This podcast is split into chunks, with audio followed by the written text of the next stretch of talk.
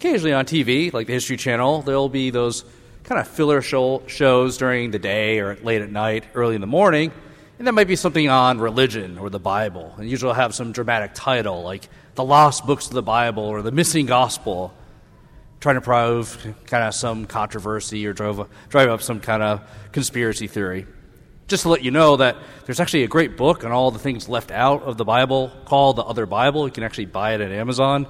It's a really fun read, actually, and you actually read some of the stuff online for free. It's not really a big conspiracy.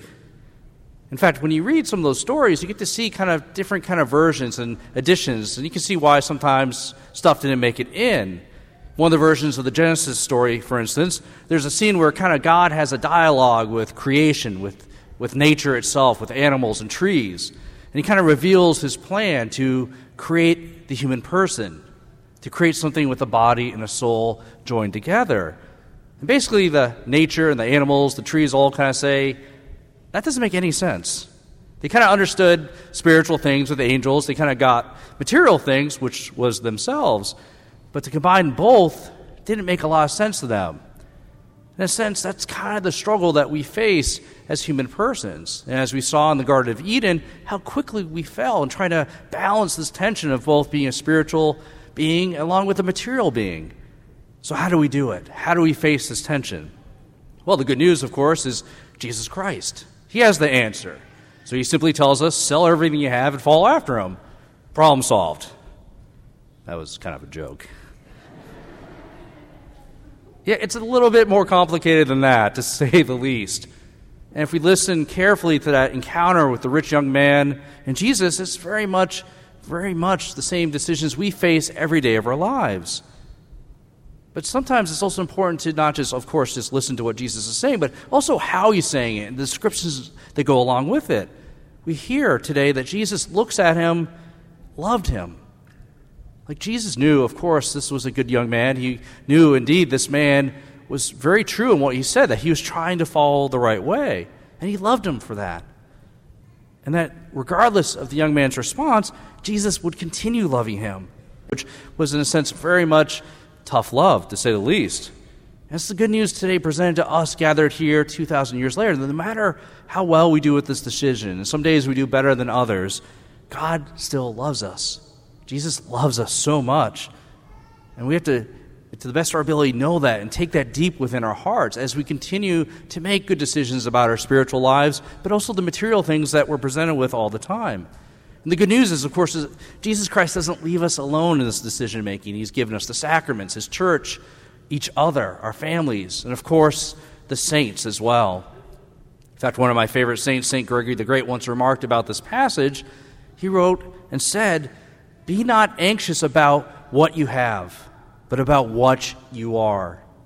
Don't be anxious about the things that you have, but about who you are.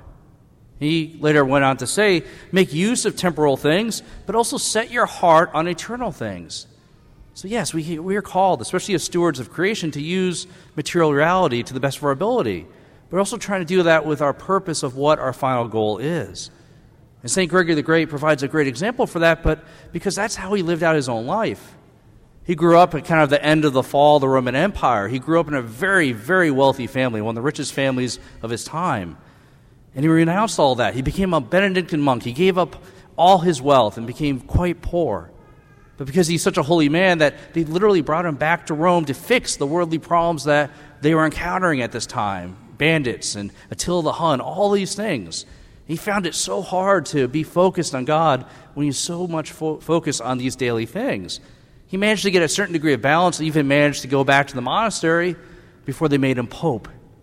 And from there, it got even worse at times. He would constantly get dragged into earthly discussions, gossip, all the scandals that were going on at that time, all the difficulties that you would face leading any organization, let alone a religious one.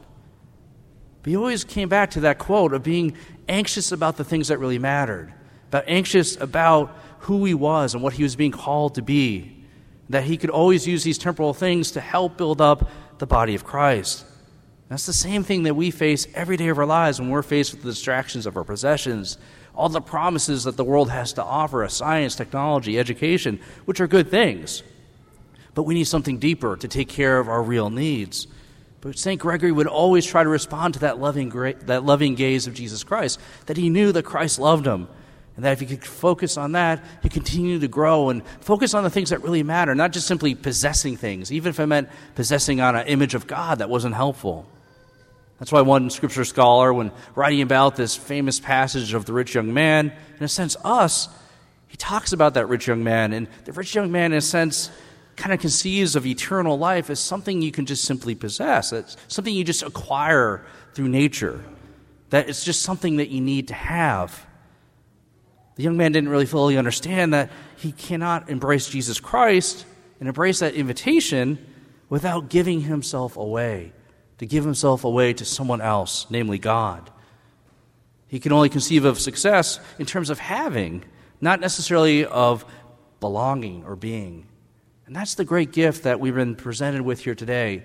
Christ is given to us. We don't simply take it or snatch it away, it's presented to us, and we respond with faith and take Jesus deep within our hearts. That's what St. Gregory the Great understood. He found that peace in receiving and giving away what he could. That he found much more peace in belonging to something greater than himself than necessarily possessing the wealth that he had in his own family or even the wealth that the church had at that point, which necessarily wasn't a ton.